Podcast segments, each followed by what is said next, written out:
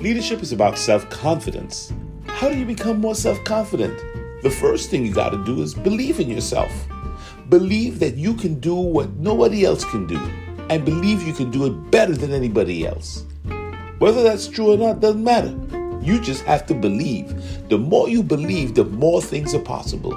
Once you're a believer, your faith will not be shaken. Leaders have to practice being confident. So, how do you do that? The first step is when you introduce yourself, put some respect on your name. Introduce yourself with your first and your last name always.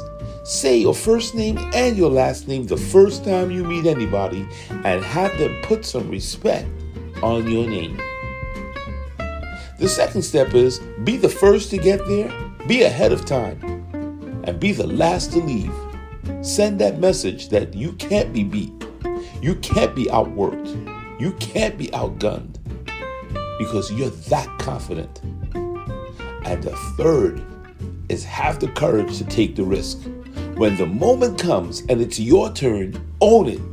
There's no tomorrow and there's no yesterday. There's only right here, right now.